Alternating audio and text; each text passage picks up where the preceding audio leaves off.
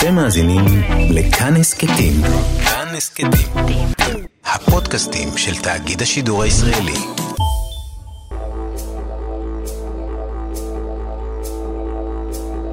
בימיה של האימפריה הרומית נפוצו שמועות חסרות ביסוס על קיומו של שטח אדמה רחוק אי שם מעבר לגבולות העולם הידוע. מעבר לאפריקה, מעבר לים, ממש רחוק בדרום. כיוון שאף אחד לא ידע מה זה המקום הזה, השם שדבק בו היה ארץ דרומית לא ידועה. טרה אוסטרליס אינקוגניטה.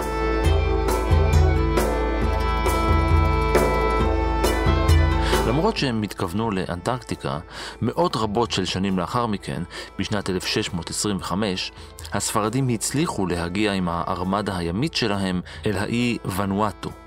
אני אומר הצליחו כי ונואטו הוא אי שנמצא כל כך רחוק מספרד, יותר מ-17 אלף קילומטרים משם. אחרי עוד 200 שנה, השם טרה אוסטרליס אינקוגניטה הפך פופולרי במיוחד אחרי שהחוקר הבריטי מתיו פלינדרס הקיף עוד אי בשנת 1814. זה היה אי הרבה הרבה הרבה יותר גדול, וכיוון שכבר לא היה כל כך לא ידוע, הכינוי שלו הפך לטרה אוסטרליס, הארץ הדרומית. תוך עשור קוצר השם והפך לרשמי, אוסטרליה.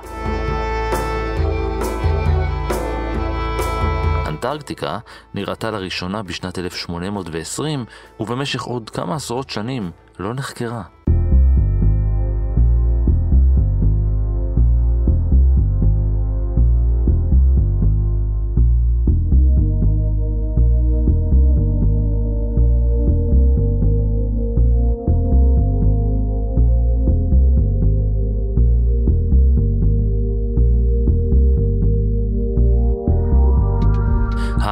אני רן מנהר ואתם על מנהר הזמן.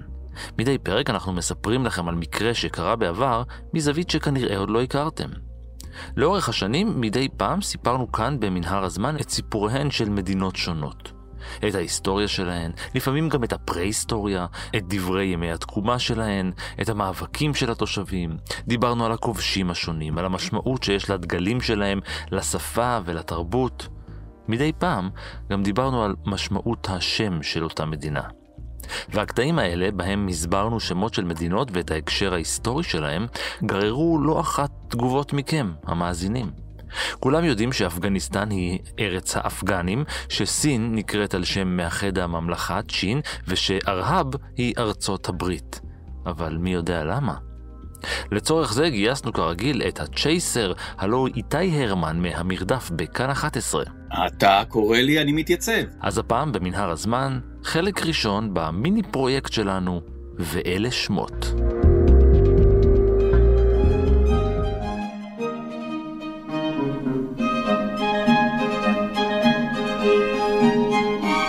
בטוח תהיתם האם יש קשר בין אוסטרליה ואוסטריה. אז לא. בשנת 551 הוקמה הדוכסות של בוואריה, ואחד המחוזות שלה משנת 976 היה מרקאיה אוריינטליס, הסמן המזרחי. הביטוי הלטיני הזה מימי הביניים הפך בשפה הגרמנית הקדומה ביותר לאוסטריכה ולאוסטרייך בגרמנית של היום. המשמעות נותרה כפי שהייתה, הפלך המזרחי.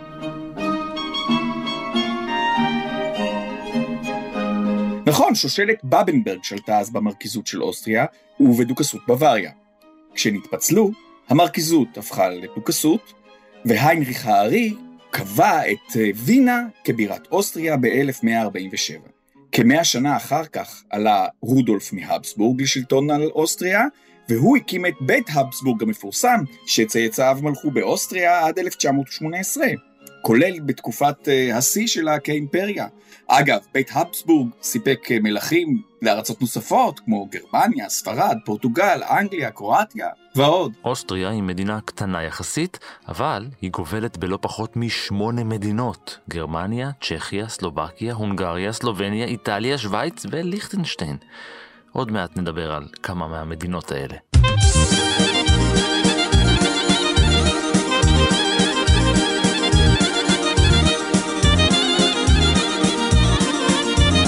בשנת 150 לפני הספירה, כבשה האימפריה הרומית את השטחים שמצפון ליוון, שנודעו בעבר כמקדוניה.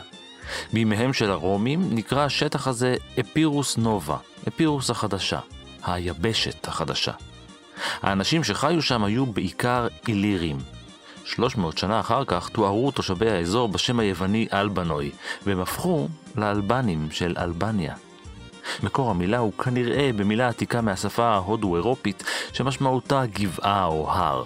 זו אותה מילה שהולידה את השם להרים הגבוהים ביותר באירופה, האלפים. האלבנים נקראים גם ארבנשה, והמדינה ארבניה. אבל אם תשאלו אותם, את האלבנים, הם יגידו לכם ששם המדינה שלהם הוא בכלל שקיפטל. כן, אולי הם יוסיפו בסמילה, כי רובם מוסלמים. אגב, שקיפטר היא ארץ העיתים, והעית מופיע בדגל היפה, אני אוהב את הדגל של אלבניה, בכל מיני גרסאות שיש לדגל הזה מאז מלחמת העולם הראשונה. ואלה שמות בקטנה. את השם הונדורס נתן למקום כריסטופר קולומבוס בעצמו על שם העומק האדיר בחלקו הצפוני של קו החוף של המדינה. הונדורס בספרדית הם מעמקים. אינדונזיה היא האם האינדים, האם ההודים.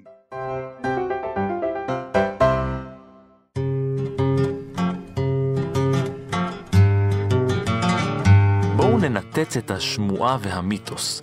ארגנטינה לא נקראת ארגנטינה בגלל שהוקמה מהר מהר, ארג'נטלי. זה לא קשור בכלל. למה בכלל שמדינה תוקם בחיפזון? ארגנטינה נקראת ככה כי זה קיצור של שתי מילים, לארגנטינה, הכסופה. tirando a negro la boca de tanto pitar del. בשנות ה-20 של המאה ה-16 הגיע לאזור שהוא היום ארגנטינה מגלה הארצות סבסטיאן קאבוט. לאחר שהמשלחת שלו מצאה כמה מרבצי כסף באזור נהר פרנה, למען האמת זה היה יותר באזור של פרגוואי המודרנית, הוא כינה את הנהר נהר הכסף, ריו דה לה פלטה. בלטינית, ארגנטיוס. ככה נקרא גם היסוד כסף בטבלת היסודות, ארגנטיום. הרמן, לך יש מקום מיוחד בלב לארגנטינה. אה, לא רק בלב, אה, גם בגנים, שני ההורים שלי מארגנטינה.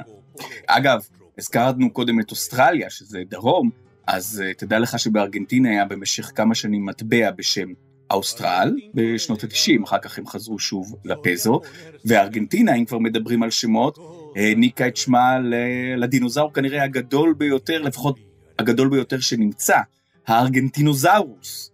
דינוזאור מעופף שכנראה הגיע עד משקל של 100 טון. הוא נמצא כמובן בארגנטינה.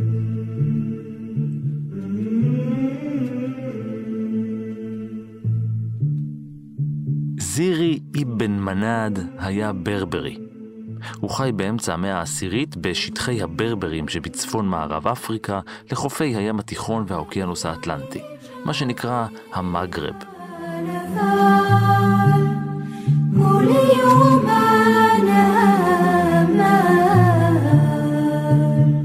הברברים עצמם, שבטים ממוצא אתני אפרו-אסיאתי, היו מאורגנים בקונפדרציות שונות, אחת מהן הייתה תחת הנהגתו של אבן מנאד.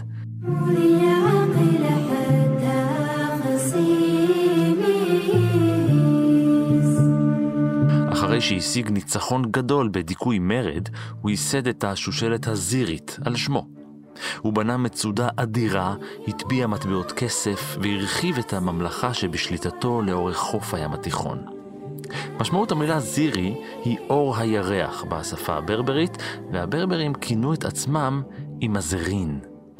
המילה הזו התגלגלה אל הערבית בביטוי ג'זאיר בנאי מזרן, איי בני מזרן, כשהכוונה היא לארבעה איים בהם החזיקו הברברים מול חופי המדינה.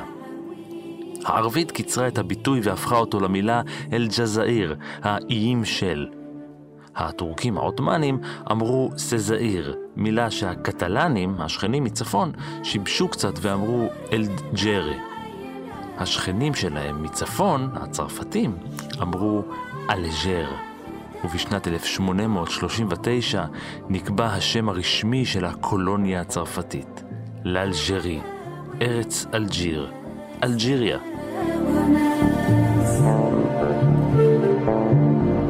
גם רשת אה, אל-ג'זירה המפורסמת.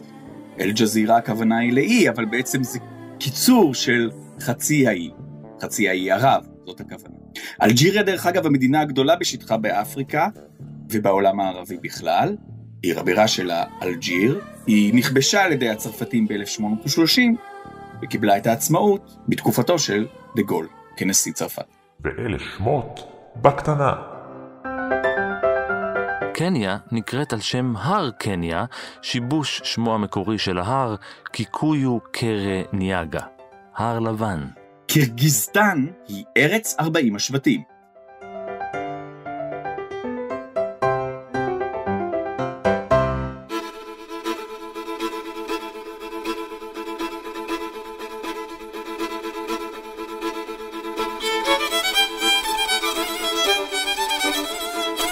יש סיפורים רבים ושמועות על כך שמקור שמה של הונגריה הוא בשבטים ההונים שהגיעו ממזרח, מאסיה, והקימו את המדינה בסופו של דבר.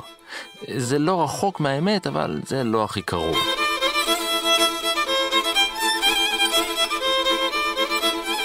אחד השבטים הטורקים, סיפרנו עליהם בפרק ניגון עתיק, היה עם של רוכבים נוודים ששגשג במרחב עמק נהר הוולגה במאה החמישית והשישית.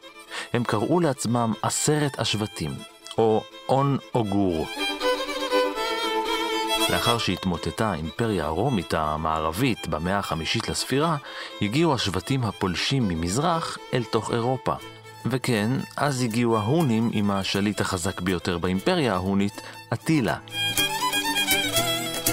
וכך יצא שהשם הונים התערבב עם און אוגורים ונולדו ההונגרים.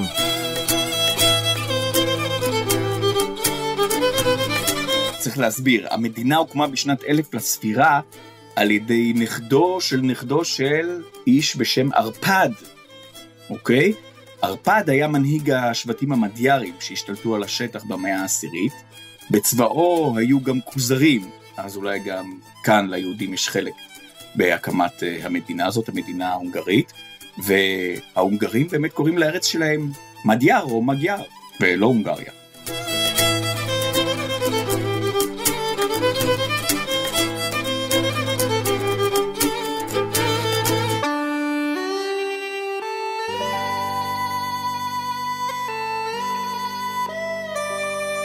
בטוח שמעתם פעם שאירלנד היא מדינת הברזל, איירון לנד, אז ממש לא.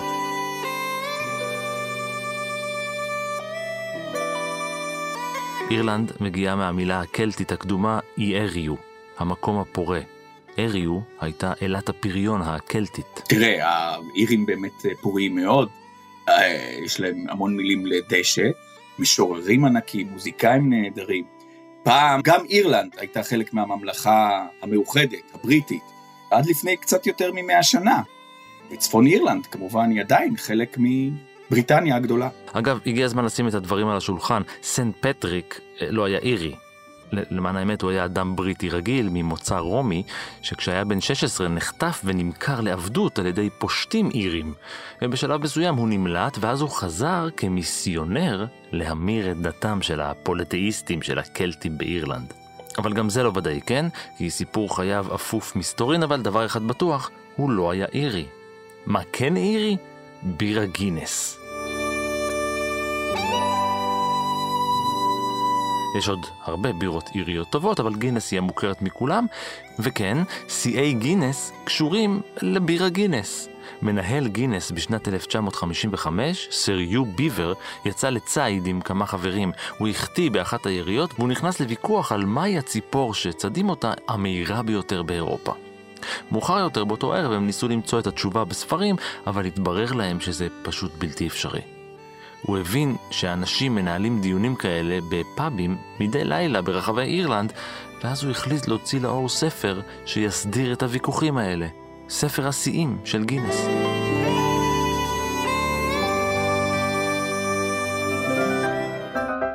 ואלה שמות בקטנה.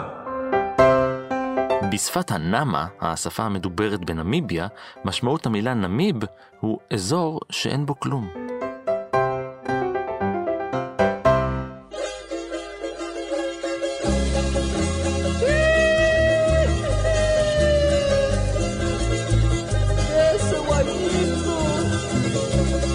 כולם יודעים שבוליביה נקראת על שמו של סימון בוליבר. משמעות השם היא בעצם ארצו של בוליבר, אבל מי הוא היה? סימון בוליבר, הידוע בכניו אל ליברטדור, המשחרר. משווים אותו לג'ורג' וושינגטון של ארצות הברית, רק שלבוליבר יש שש מדינות עצמאיות שרואות בו המשחרר. פנמה, ונצואלה, קולומביה, אקוודור, פרו ובוליביה. הוא יליד קרקס, ונצואלה של היום. אגב, שמו של בוליבר עצמו מגיע מהכפר הספרדי בוליבר, שמשמעותו בבסקית עמק תחנת הרוח. הוא חי בצעירותו בספרד, חזר לוונצואלה, ועמד בראש כוחות צבאיים ששאפו לשחרר את אמריקה הדרומית משלטון ספרדי, וגם לאחד אותה. במטרה הראשונה שלו הוא הצליח, זה היה תהליך של 14 שנים של קרבות, שבמהלכם הוא היה נשיא של מדינה שנקראה קולומביה הגדולה. אז uh, הוא הצליח באמת לשחרר את המדינות, אבל את האיחוד של אמריקה הוא לא הגשים בזמנו, הוא מת צעיר בגיל 47, ועד היום אין ממש איחוד של מדינות דרום אמריקה. בניגוד אולי לתפיסה לגביו, בוליבר מת בנסיבות טבעיות. הוא שרד מספר ניסיונות התנגשות בחייו, אבל מת משחפת בגיל 47. שתי מדינות נקראות על שמו. אחת היא כמובן בוליביה, השנייה, לא הרבה יודעים, היא הרפובליקה הבוליברית ונצואלה.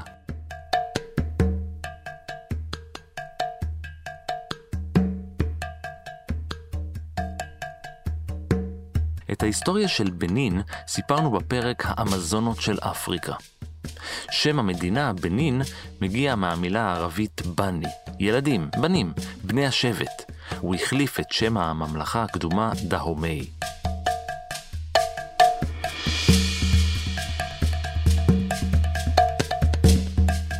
ממלכת דהומי הוקמה ממש בתחילת המאה ה-17, אי שם בשנת 1600 בערך. מלכה השלישי היה וויגבאג'ה, והוא היה נחוש לנצח את האויב מספר אחת של השבט, הפילים. באמצע המאה ה-17 הוא ארגן צבא מיוחד, כוח לוחם, שכל מטרתו היא ציד פילים. אל הקומנדו שלו, שקיבל את השם גבטו, גייס המלך וויגבאג'ה אך ורק נשים.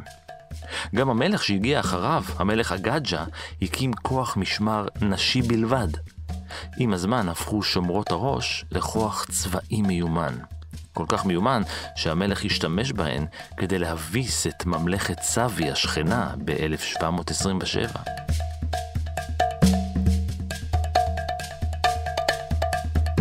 הגברים ששירתו בצבא של דאומי קראו להן מינו, האימהות שלנו.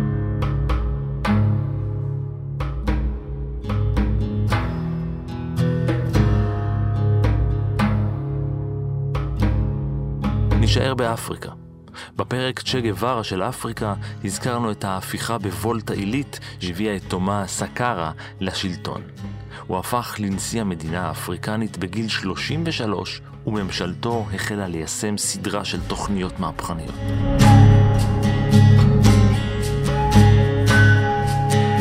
הוא החשיב את עצמו כמהפכן, כשההשראה הגדולה שלו הייתה פידל קסטרו וצ'ה גווארה בקובה וג'רי רולינס מגאנה. רשימת ההישגים של ממשלתו ארוכה מאוד. ב-2 באוגוסט 1984, ביום השנה הראשון להפיכה וביוזמתו של הנשיא, הוחלף שם המדינה מוולטה עילית. במקומו נבחר שם המייצג את העמים הגאים שחיו במקום. זו הייתה המדינה שלהם לפני הכל. בשפת המוסים המילה זקוף היא בורקינה. בשפת הדיולה הביטוי בית אבא הוא פאסו. שם המדינה החדש הוא בורקינה פאסו. ארץ האנשים הזקופים, הגאים.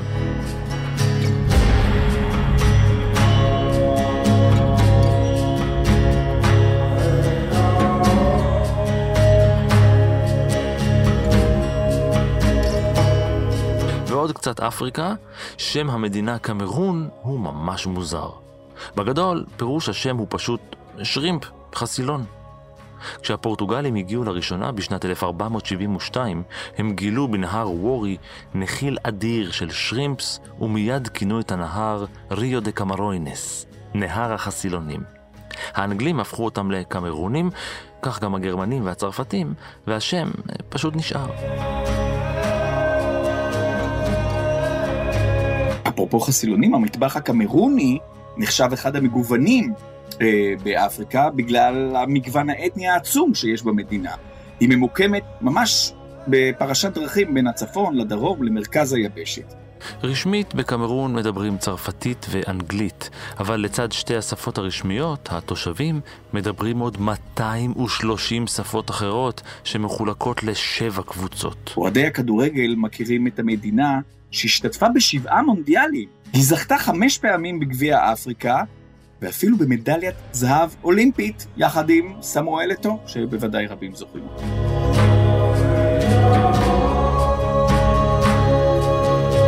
ועוד משהו קטן על אפריקה, חוף השנהב נקראת כך לא בגלל שחופי המדינה מבריקים ולבנים, אלא בגלל שזו הייתה הנקודה הצרפתית העיקרית לסחר בשנהב, שיני פילים שניצודו. ואלה שמות בקטנה. מדגסקר היא שיבוש של מרקו פולו. הוא התכוון למוגדישו. מלטה ביוונית זו מילה שקשורה בדבש. כנראה שביוונית קראו למקום הזה מתוק כדבש, בשל תעשיית הדבש שהייתה בו.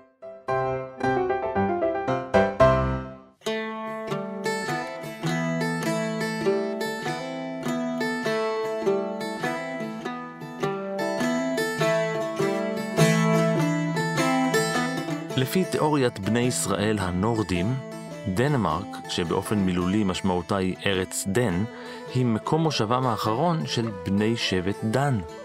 זוהי תיאוריה חמודה להפליא, והיא מבוססת כולה על חוסר הבהירות שבמילה דנמרק. סיפרתי על כך בפרק דני ענק. חלק חושב שדן הוא כמו תן הגרמנית, שטוח, ארץ שטוחה. באנגלית דן היא מערה, ואולי זה היה בכלל שם של איש או לוחם. מרק היא מילה המתארת גבול או יער, אבל אף אחד לא ממש בטוח.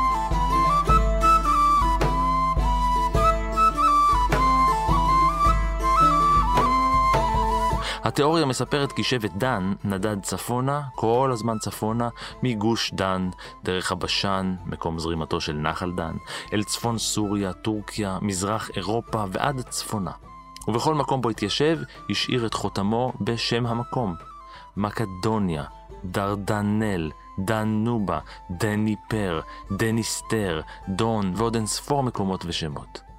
שבט דן, על פי התיאוריה, עצר בדנמרק.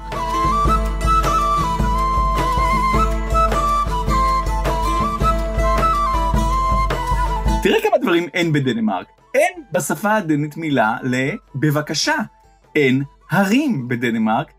אין להם מאפים משלהם. מה יש?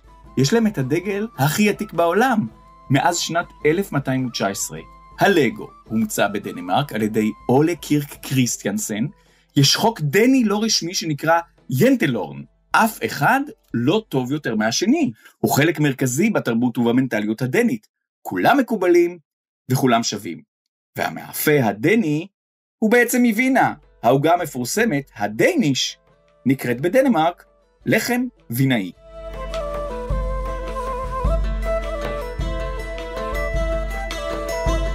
את דנמרק אנחנו מכירים כמדינה סקנדינבית, למרות שהיא לא חלק מחצי האי הסקנדינבי. יש לה חצי אי משלה, יוטלנד, והיא חולקת אותו גם עם גרמניה. מה שכן, היא שולטת עדיין על גרינלנד, האי הגדול בעולם, שבעצם הוא כל כך גדול שהוא מהווה 98% משטח דנמרק.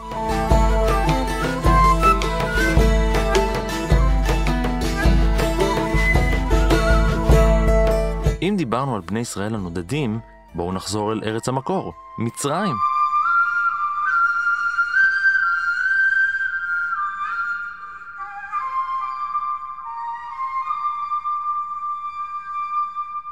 שם המדינה בשפת המצרים העתיקה הוא הוטקה פתח, ביתו של הקה של פתח. פתח הוא אל בעלי המלאכה, אל הבריאה, אל האדריכלים והיצירה, האל הפותח. העקה הוא המהות, החיות שמבדילה בין חי למת, הנשמה, אם תרצו. הוטקה פתח הפך אצל המיקנאים לאקופיטיוס, ואצל היוונים לאייגיפטוס, איג'יפט באנגלית.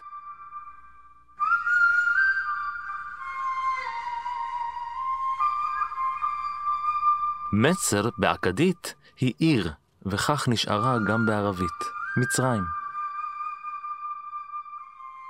מצרים, המדינה הערבית המאוכלסת בעולם, מעל 100 מיליון תושבים, מדינה עם היסטוריה מתועדת מהעתיקות בעולם.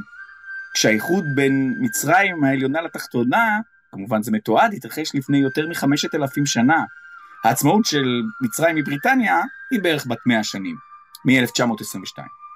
מצרים העתיקה אחראית לאחד מחוזי השלום המוקדמים ביותר בהיסטוריה. זה סיפור אדיר. חוזה השלום של קדש נחתם אחרי משא ומתן בשנת, אתה יושב נכון? 1259 לפני הספירה. האימפריה המצרית נלחמה, ואז השלימה עם האימפריה החיתית, זה היה הרגע ששינה את פני העולם העתיק. אגב, עותק של האמנה מוצג בכניסה לאולם המליאה של מועצת הביטחון מאז שנת 1970.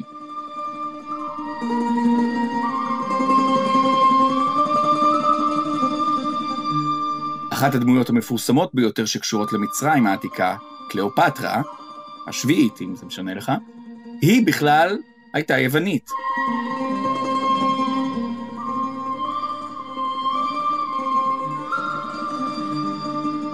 קהיר היא בירת מצרים כבר יותר מאלף שנים. אך הממשלה בונה בירה חדשה, כ-45 קילומטרים ממזרח, כדי לסייע בהפגת העומס בקהיר.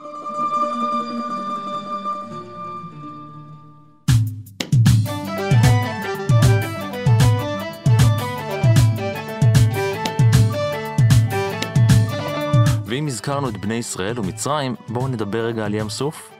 כשתורגם התנ"ך לאנגלית, המילה סוף, read, הפכה איכשהו ל-red, אדום. אז ים סוף הפך לים האדום. היוונים קראו לו אריתרה תלאסה, והלטינים מרה אריתראום, שם שלקחה לעצמה בשנת 1993 המדינה שהתנתקה מאתיופיה והפכה לאריתריאה.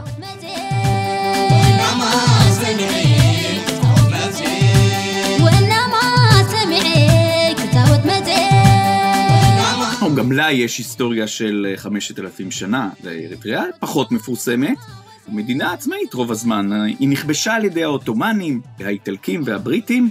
נשות אריתריאה נלחמות לצד הגברים שלהן עוד משנת 1810. הן לחמו נגד האיטלקים ואחר כך נגד האתיופים. הסיבה לכך היא בעיקר כי למרות שהאוכלוסייה האריתראית קטנה, היא התמודדה עם כל כך הרבה מלחמות, בהן מאות אלפי גברים נהרגו. היא הוזכרה בתולדות ישראל כשהגלו אליה את אה, חברי המחתרות מארץ ישראל, כשהבריטים שלטו בה בשנות ה-40. האו"ם החליט ב-45 לספח את אריתריאה לאתיופיה, והרבה מלחמות פרצו עד שאריתריאה זכתה בעצמאות שלה ב-1991. אריתריאה קשורה גם לישראל, כש-35 אלף פליטים הגיעו לכאן, אה, ישראל לא מכירה ברובם של האריתראים כפליטים. וזאת למרות המצב החמור ששורר בה. משמעות שמה של אתיופיה עצמה היא ארץ שרופי הפנים ביוונית. על פי המסורת האתיופית, אתיופיס היה בנו של כוש המקראי, בנו של חם ונכדו של נוח.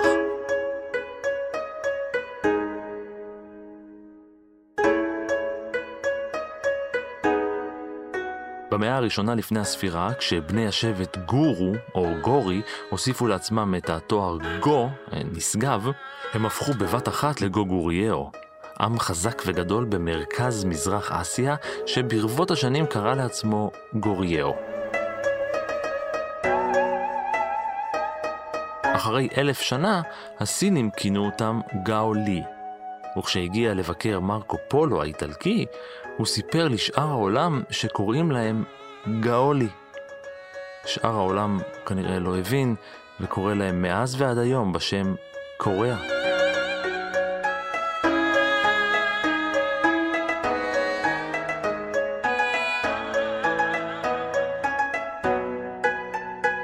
היום יש שתי קוריאות, וזה עניין די חדש, כן? רוב ההיסטוריה שלה קוריאה המאוחדת. ב-1910 היפנים כבשו אותם, ורק אחרי מלחמת העולם השנייה היא חולקה לצפון, שהיה בשליטת ברית המועצות, ודרום בשליטת ארצות הברית. ולמרות שהסתיימה המלחמה הקרה, אנחנו עדיין תקועים עם הפיצול הזה, הנפיץ הזה, עד היום.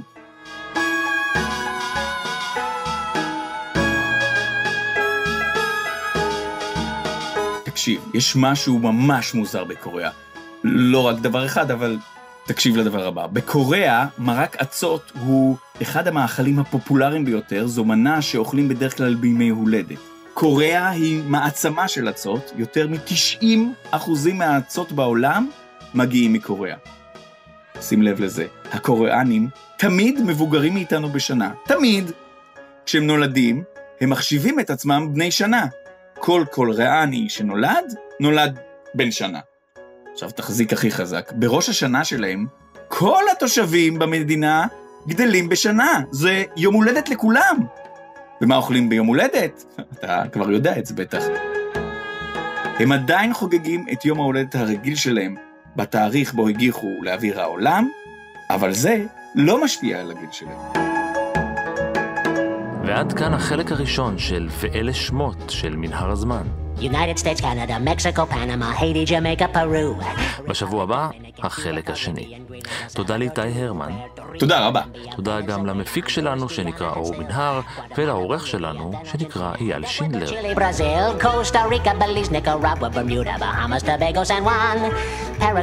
עוד סיפורים מההיסטוריה ופרקים אחרים של מנהר הזמן מחכים לכם כל העת באתר שלנו, באפליקציה כאן, בכל יישומון הסכתים אחר, וגם ביישומון הרכב של כאן.